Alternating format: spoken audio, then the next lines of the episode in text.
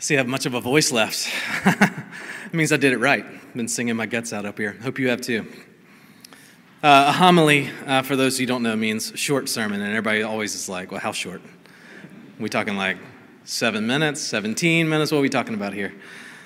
Well, don't start your watches, but it'll be short. What I want to talk to you uh, tonight about to kind of wrap up the service, to kind of put a bow on our journey, is that seasons and services like these have, have taken on new meaning for me, at least in the last 18 months under a global pandemic.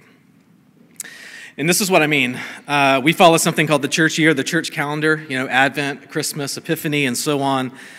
We follow this resurrection in order to tell the story of Jesus throughout a whole year, to walk with him, walk with him year in and year out. But in this last 18 months, it's taken on deeper significance in light of what we have collectively gone through in the last year and a half. For example, something like Ash Wednesday. That's the day in the church year where we're supposed to reckon with our mortality, to remember that we are dust, and to dust we shall return, to, to face our own death so that we could gain a heart of wisdom about what really matters in this world.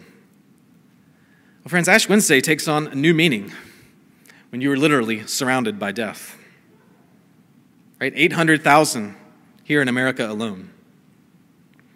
We're now to a point where one in every 100 Americans over the age of 65 has died of COVID. That's heart wrenching. And we live in this constant, very real threat still that we might contract the virus, no matter what age you are, and maybe be one of those few people who doesn't respond well. Or take All Saints Sunday. First Sunday in November, we have a chili cook off. But that's the day in the church year we're supposed to remember all those who have died in Christ throughout the ages, all those who have gone before us, the great cloud of witnesses who have finished their race. And now they're cheering us on as we hope to run with the same endurance. Again, this takes on new meaning, doesn't it?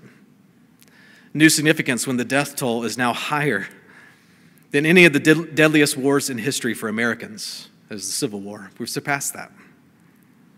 Many, many precious saints have entered into glory over the last year and a half. So, also, friend, this season of Advent, the one we're in right now, has taken on d- deeper significance for me. Because this is a season when we're supposed to long for Jesus to return.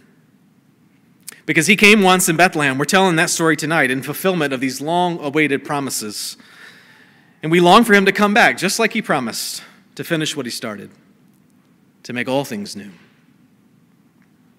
But I confess, most years of my life, I would say with my lips, Come, Lord Jesus, come, while my heart was whispering, but not quite yet. Because I'd, I'd like to get married first. We planned that trip to Disney World with the kids next summer. Please don't come back yet. Or the next season of Stranger Things is about to drop. Sounds petty now. But let me ask you, in the face of all that we've been through, not just the pandemic, mind you, but the racial unrest, the political turmoil, the personal, communal suffering, who now cannot say with their whole heart, Come, Lord Jesus, come? Come wipe away every tear from every eye, just like you promised. You see, friends, we have seen these last years just how far the curse of sin has gone, right?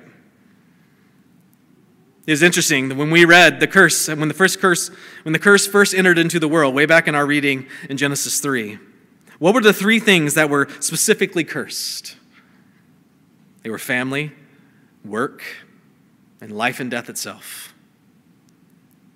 These are the things that are going to be most affected. So let me ask you, what have we seen most affected by the pandemic? It's been family.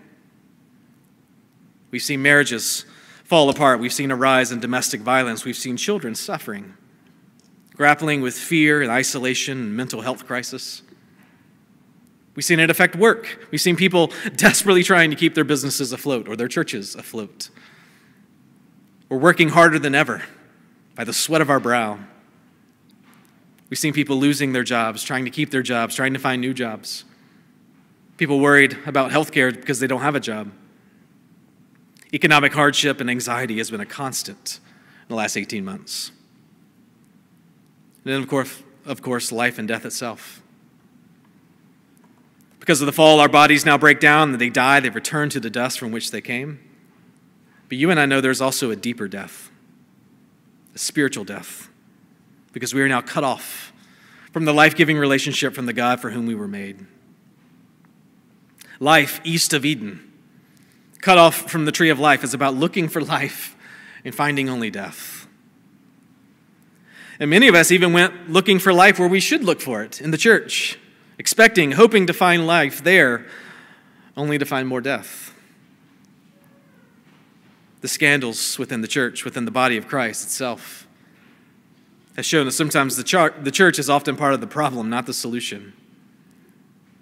Created to be people of life and light, and yet the darkness remains.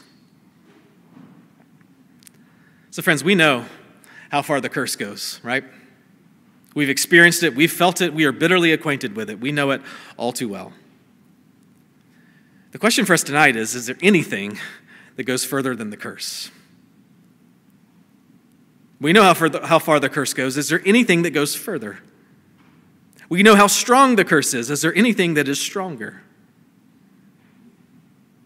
Is there, in the words of C.S. Lewis in The Lion, the Witch, and the Wardrobe, a deeper magic before the dawn of time?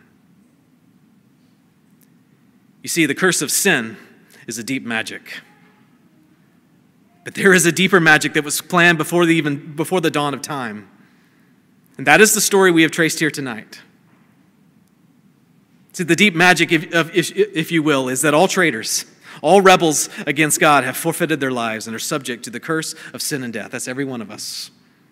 This is the law of a fallen world. It's like gravity, nobody gets away from it. But the deeper magic is that when a willing victim who has committed no treachery is killed in the traitor's place, the curse is broken and death begins to work backwards. This Christmas is that story of a willing victim, Jesus Christ, taking our place in order to take our curse upon himself. He didn't do it from heaven, he came all the way down into our place into our humanity, into our flesh, into our poverty, into our suffering. Brothers and sisters, there is no other God who has scars. He came all the way down into our death, even death on a cross. And yet, because he knew no treachery, because he was innocent, because he was the spotless Lamb of God, he offered himself willingly in our place. And that means, for all who believe in him, the curse is lifted. And death has begun to work backwards. Here's how the scriptures say it. Galatians 3:13 Christ redeemed us from the curse of the law by becoming a curse for us. For it is written, Cursed is everyone who is hanged on a tree. Romans 5, 18 to 20. Therefore, as one trespass led to the condemnation for all men, so one act of righteousness leads to justification and life for all men. For as by the one man's disobedience the many were made sinners, so by the one man's obedience the many will be made righteous. Where sin abounded, grace abounded all the more. Or, in the words of the hymn, it was penned by Isaac Watts, that we're going to sing to close Joy to the World. No more let sins and sorrows grow, nor thorns infest the ground. He comes to make his blessing flow, far as the curse is found. So, what I want to leave you with tonight, what I want you to walk away with is you know how heavy the curse is, you know how far it goes. But can you also see how, mu- how much further the blessing goes in Christ? How much more weighty, how much more significant is that? It goes far as the curse is found. Wherever there is curse, anywhere in this world, that is where his blessing is headed, even now. And it will go further still. That is the Christian's hope in a world gone mad. That he comes to make his blessings flow far as the curse is found. Again, if you feel that weight of the curse, can you imagine what the weight of glory will be like? That we have right now already, but not yet in its fullness. Brothers and sisters, he comes to make his blessings flow. Where? Right here, in our flesh, in our creation that he came into. How? Only through Christ. Give away all other, all other hopes. Only through the one who took our curse upon himself. When? Already. You have it all in Christ right now, but not yet. It has begun, and it will be completed when he comes to make all things new. Brothers and sisters, no eye has seen, nor ear has heard, or the heart of man imagined what God has prepared for those who love him. He comes to make his blessings flow far as the curse is found. Amen. Let me pray for us. Our Father in heaven, we are acquainted with the curse, with the suffering, with the sorrows of this world. But Lord, we are also acquainted with the one who bore our sins and sorrows for us, the man of sorrows, Christ Jesus, who came all the way down. Lord, wherever we are feeling the weight right now, I pray you would meet us and you would lift it off of us.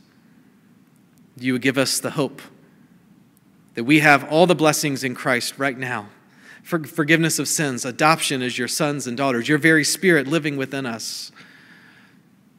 You, Lord, and we have this great hope that you are not done yet, and you will not stop until your blessings outrun the curse of the world. Give us that hope, Lord, at the center of our being, this Advent and every Advent until you come again. Lord, fill us with joy and make it an infectious joy to our neighbors around us. We pray in the name of Christ. Amen.